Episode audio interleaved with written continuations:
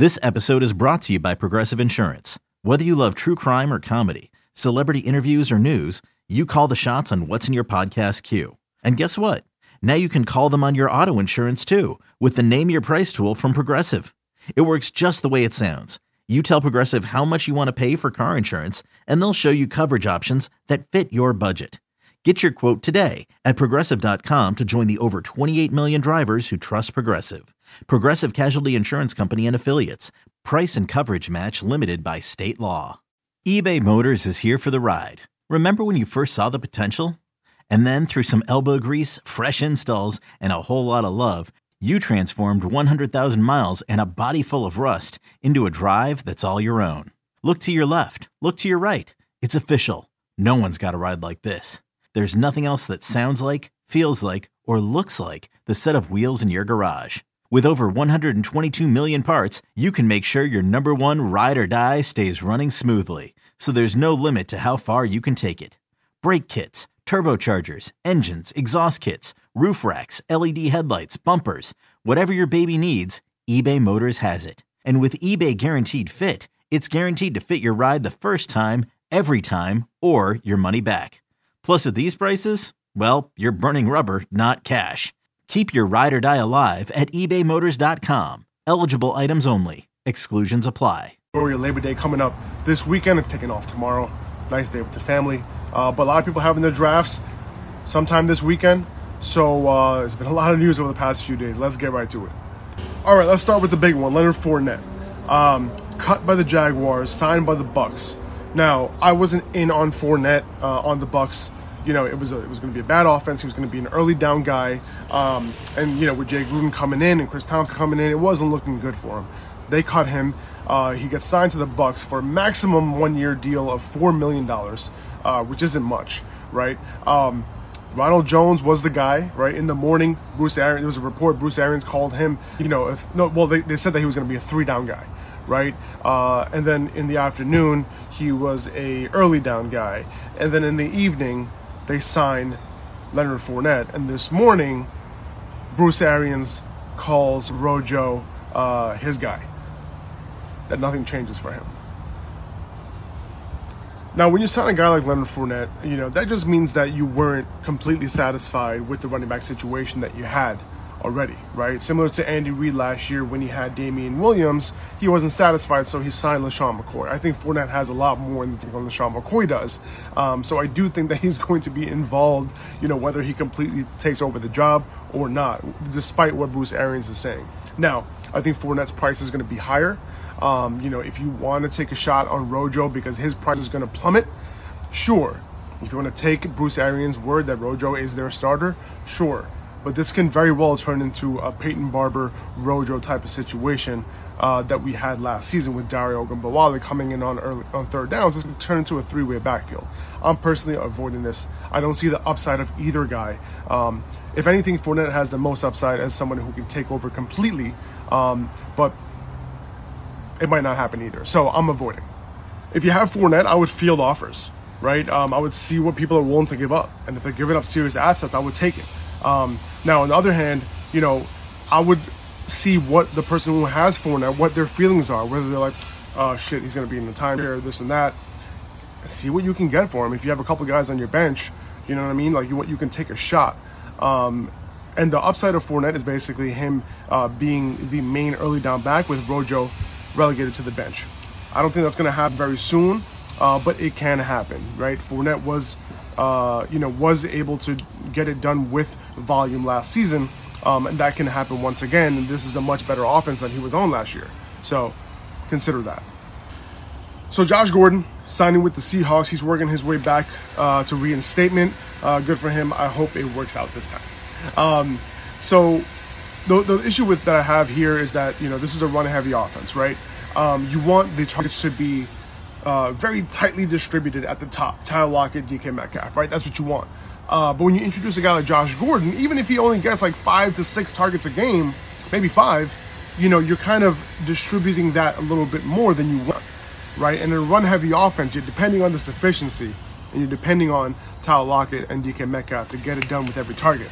Um, so it's a little bit tough. So this kind of hurts them a little bit, but at the same time, will Josh Gordon be on that team the entire year? Right? Who knows? Right? Uh, this could be another part-time play for him. Who knows? Um, so yeah, so so we'll see how that works out. But at the same time, this isn't good when he's on the field. Damien Harris is dealing with a hand injury. He might be out for a few weeks. Um, Lamar Miller came off the pup. Sony Michel came off the pup. They still have James White. Obviously, they still have Rex Burkhead. It's a little bit of a crowded backfield. But, you know, uh, Damien Harris was somebody that, you know, killed it in camp. He was like one of the MVPs of camp. Um, did very well in the running game. Uh, he even caught some passes. He looked good in the passing game as well. So, you know, if he does, by the way, his upside is just being the early down guy, uh, with James White being the passing down guy. Uh, but there are other you know, running backs on this offense, so a lot of them can get in the mix. So that's the the part that you know uh, presents a little bit of downside, right? Um, but you know that's still his upside. Are you still grabbing him? You know, ninth, tenth round, uh, where his ADP was. I don't know. At this point, I, I'm, I'm not going to. I'll maybe pick him up a little bit later. But the key is that he might have to sit on your bench for a couple of weeks. And I'm not sure I'm willing to do that. Uh, maybe I'll let somebody else drop him, draft him, drop him. Maybe I'll pick him up, something like that. All right, so Amari Cooper is dealing with uh, some injury, right? He's been either a non participant in practice or limited in practice over the past few practices, maybe four or five practices or so, um, dealing with an injury still today. Um, so, you know, going into the season, I, have been avoiding Cooper, not because of the injury thing, but because of the fact that him, his, his ADP and Gallup's ADP was so far apart, but I don't think their production is going to be that far apart, uh, you know, as much as their ADP suggests. Um, you know, so if Mari is kind of banged up, right? Obviously, he plays through it. He played through a lot of it last season as well. Um, but you know, CeeDee Lamb, you know, he's going to be relevant. You know, if Amari Cooper isn't 100%, uh, and Michael Gallup is somebody that I've been drafting in the seventh round in I don't know every one of my drafts maybe. Um, so he's a guy that I'm definitely looking at. So uh, you know, keep keep that in mind. Blake Jarwin might even get a little bit of a bump. You know, if Amari were, were to miss time, but I'm avoiding Amari at this point. Uh, there was a report today about Devin Singletary potentially losing his starting job because of his fumbling issues. Um, and, you know, we've been talking about this all offseason, or at least for the past month or month and a half, that Zach Moss is very uh, likely going to get a lot of work in this offense, right? He could easily be the main guy on early downs, I mean, the main rusher, right? Um, he's he's been more efficient in the past game than Devin Singletary was in college, and especially last season. Um, and then on top of that, he's gonna be the goal line guy. So what is Devin Singletary going to do besides just being a complement? On top of that, his fumbling issues. I'm drafting Zach Moss wherever I can. Hopefully, I can get him around the ninth round, but his price has been increasing a little bit um, over the past week or so. Um, so yeah, just keep that in mind. Uh, if you need some running back depth, you need somebody, you know, a, a later round guy who is going to potentially give you RB two numbers. Zach Moss. Uh, Mike Williams has an, I think, an AC joint sprain. I, I, point, I put my hand here. I have no idea where the AC joint is, but, um, but uh, he's gonna, he's probably gonna miss some time. The five targets that he would have got will likely be distributed somewhere between Keenan Allen, Ekeler, and, and Hunter Henry. All right, so Joe Mixon got his bag. We don't have to worry about uh, him holding out this year, which is great um, a little bit more security in him overall, opposed to someone like Leonard Fournette, where everybody wanted to draft him, but the team was constantly trying to get rid of him. Um, anyway, I digress. Um, so Joe Mixon is, uh, you know, his role stays the same right? He's not going to catch more passes because of this deal or anything like that. Um, you know, Giov- Giovani Bernard is still there. Um, he has been coming in last year on third down situations, these passing down situations. He's going to still be involved, unfortunately. Now, if he gets hurt, Joe Mixon is going to be an every down back. So that upside is amazing, right? Because he's an amazing talent and he's very, very, very capable, more than capable in the passing game. So I wish that he ran more routes. I wish that he caught more passes, but it is what it is. Maybe his max, you know, reception number is probably like around 40. That would be amazing with Gio Bernard healthy uh, throughout the year. All right, let's talk about Kamara. A little closer. There we go. Let's talk about Kamara real quick, right? Um, so initially, you know, Kamara was out of practice because he apparently got a um, epidural in his back. The only thing I know about epidural is when my wife gave birth to her two kids, she got an epidural in her spine. So when I heard that, I was like, dude, pregnant? No, I'm kidding. Such a bad joke. Um, so anyway, so Kamara, um, you know, he might have some back issues, right? You know, got people like Stephania Bell, people like Dr. Adam Porras on Twitter, fantasy, I think the fantasy doc, please, I hope that's right. Um, you know, guys like that was like, you know, this is a little bit of a bigger deal than we're all making this out to be. He already has back issues. He's getting this injection before the season. Kind of interesting. And then guys like Ian Rapoport, you know, maybe is from inside the organization. You know, who knows? They're saying that, you know, it's not a big deal. I don't know. Either way, uh, he doesn't have a deal yet, so picking him is a, a little bit risky. Now, I'm still going to draft him at like, you know, I'll take Zeke over him, right? If I want to avoid risk. Um, CEH, maybe, right? Miles Sanders, maybe. But other than that, that's about it. You know, like Kamara is somebody who, you know, you don't want you don't want to avoid that upside. And if you're to draft him early, you know, just grab Latavius Murray a little bit later. Now, Latavius Murray was the clear guy, clear handcuff last season. He was getting all the touches, 90% snaps and all that. He was the RB1 during the, he was the RB1 during those two weeks that Kamara was out. Uh, but they have Ty Montgomery now. Ty Montgomery's specialty is what? Catching passes, right? And we know that, you know, uh, Sean Payton loves that pass catcher in his offense. So Ty Montgomery, and he flashed a little bit in camp, and he was working with um, pass catchers and all that. So it's possible that we see a little bit more of a one-two between Murray and Ty Montgomery if Kamara were to miss time, if he were to hold out, whatever the case may be, and Murray might not be the guy. You probably already heard that Tyrell Williams has been placed on season-ending IR. Um, so that just means that more targets to go around for these other guys. Henry Ruggs, especially, I think this offense is going to passing offense is going to be they're going to attempt to make it revolve around him. Um, so he gets a bump, right? Um, a guy like Bryan Edwards gets a bump too, uh, because it looks like these two guys are going to be having full time roles. Or why do that? Full time roles on the outside, right? Um, now, the way that uh, Henry Ruggs you know, and Jon Gruden plays that Z position. You know, he might rotate into the slot a little bit, mostly on the outside, but that can happen. You know, you have uh, obviously don't forget about my boy Darren Darren Waller. Right, he's still a mainstay of this offense. He killed it last year, more than a thousand yards, and everyone's like, eh, Henry Ruggs. Um, but yeah, anyway, so him, and then you have Hunter Renfrow, who's likely going to play the slot. So a little bit more targets to spread around. Uh, Miles Sanders is now considered day to day. The report from Adam Caplan, who's a little bit of an Eagles insider, uh, the, the, report is that he has a minor hamstring strain, um, and, and, and the Eagles fully expect Miles Sanders to be ready week one. Uh, so it seems like they're just kind of putting him in bubble wrap, not letting him do much. Uh, want to get him fully prepared for week one. Hopefully, he gets a couple practices in during that week, couple full practices in. That would mean the world uh, to what you know to what we think of him going into week one. Uh, but everyone knows that I'm high on Miles Sanders, including my league mates, uh, which is absolutely terrible. And I hate talking about Miles Sanders because they're gonna fucking take him at the end of the first round. Anyway, um, yeah, so he'll be fine. Looks like it. I'm totally willing to take him as my RB one or RB two if I'm right at that one two turn, one two step. Sorry, I had to. Uh, Carson Wentz uh, had a had a minor hamstring thing as well minor hamstring thing. Um, notice how I didn't do the minor thing with Miles Sanders because I'm all over him, but with Carson Wentz, I do this, even though it's the same shit. That's confirmation bias right there. Anyway, um, by the way, if Carson Wentz were to get hurt, right? Um, Jalen Hurts, like his rushing ability, uh, he's gonna have so much upside. So like, if Carson Wentz were to get hurt, if he were to miss time, you gotta hop all over Jalen Hurts just because of that possibility, because he has uh, a lot of upside. He might not have a shit ton of weapons, but neither does Carson Wentz. But then you add the rushing ability on top of it, um, it, it, just presents a lot of upside. So just letting you know, if that were to happen, I would hop all over Jalen Hurts.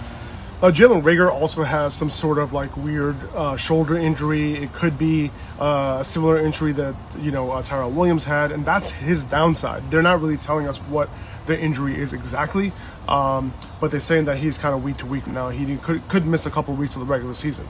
Uh, so he might be off my draft board just a little bit unless his value is too good. The, the, the, problem is that you have to keep him on your bench for a few weeks, and who knows how long that's going to last, right? Are you comfortable starting him in week three when he's ready? I mean, or would you rather see another game, right? And if he doesn't get a lot of targets in that week three, then what? Are you going to keep him on your bench for week four? That's kind of issues that I that, that's the issue that I have, which is why I rather let someone else drop him, draft him, drop him, that sort of thing. Um, I should make a T-shirt that says draft and drop him. Wait till they draft and drop, drop, draft and drop him. Um, so yeah, so just keep that in mind. Uh, I was high on Jalen Reagor this year. I still am, but I just I want him to be healthy. I just realized that I didn't talk about David Montgomery at all. Um, I don't know how long has it been? A week now? Early this week? I don't know. Um, but David Montgomery, right? He was uh, he had that groin injury. He's gonna be out for a few weeks. He's I did put a post about him. I did, I did. Um, but still want to mention that you know he's off my draft board at this point. I, I wasn't drafting him anyway. I uh, didn't think there was too many uh, pluses for him, right? Tarik Cohen's still going to be a major part of that passing game. Uh, David Montgomery's going to get a huge volume, uh, huge volume in the passing game. He will get a, a, a cumulative, you know, high uh, volume number on early downs, but that inconsistency that he had last year, there's nothing to suggest that that will change to being consistent. And on top of that, his offensive line did not improve. So for all those reasons, I'm out. What's going on, guys? So Adrian Peterson just got cut by the Redskins. That leaves Antonio Gibson, uh, Bryce Love, J.D. McKissic, and Peyton Barber. I'm making I'm making eggs over here for my girls this morning, um, and I hear this, this news breaking. But uh, Antonio Gibson, obviously, if you already drafted, he's probably owned in, in your leagues. Um, uh, the next available guy would be Bryce Love. He would be the next most intriguing add for me, um, just because you know he could potentially step into that early down role, potentially get some passing work as well, because we know that Norv and Scott Turner like to involve their running backs in the passing game. Um, Antonio Gibson, you know, he hasn't really been a running back, right, in college, but he's so athletic that, you know, he can be used in, in multiple ways. So, um, you know, Bryce Love, you know, you're kind of hoping that he will slide into that early down role. Uh, if you're picking him up, that's the hope. Uh, but outside of that, I'm not really too interested. J.D. McKissic, he looked good in camp, but, you know, he's a little bit more one dimensional. What's up, guys? Uh, can, can I talk? All right.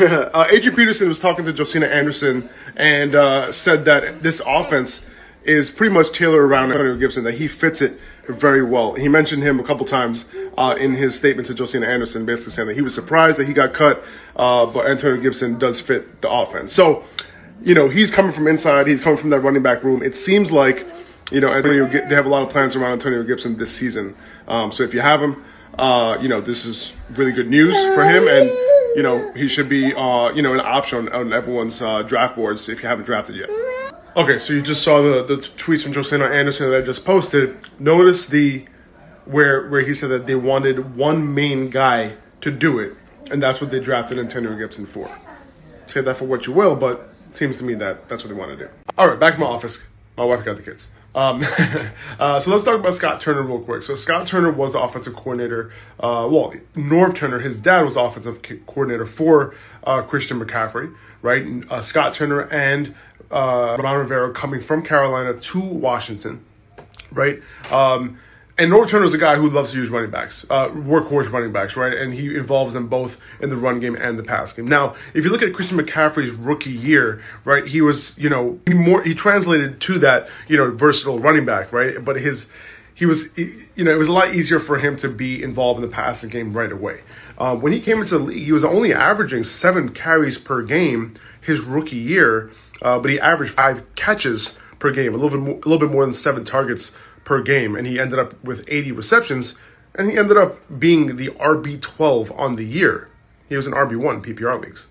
And the reason why I bring that up is because Antonio Gibson, you know, he had only 33 career rushing attempts in college, right? So, um, for them to give him a, a, huge workload on the ground probably isn't going to happen. But the point is that it doesn't need to happen in order for him to achieve fantasy success. Now, you know, you look at the weapons that Redskins have. I mean, who do they have outside of they have Terry McLaurin? They have you know Steven Sims is probably going to ca- catch a little bit. Um, and that's it. You know, maybe a little bit to their tight end.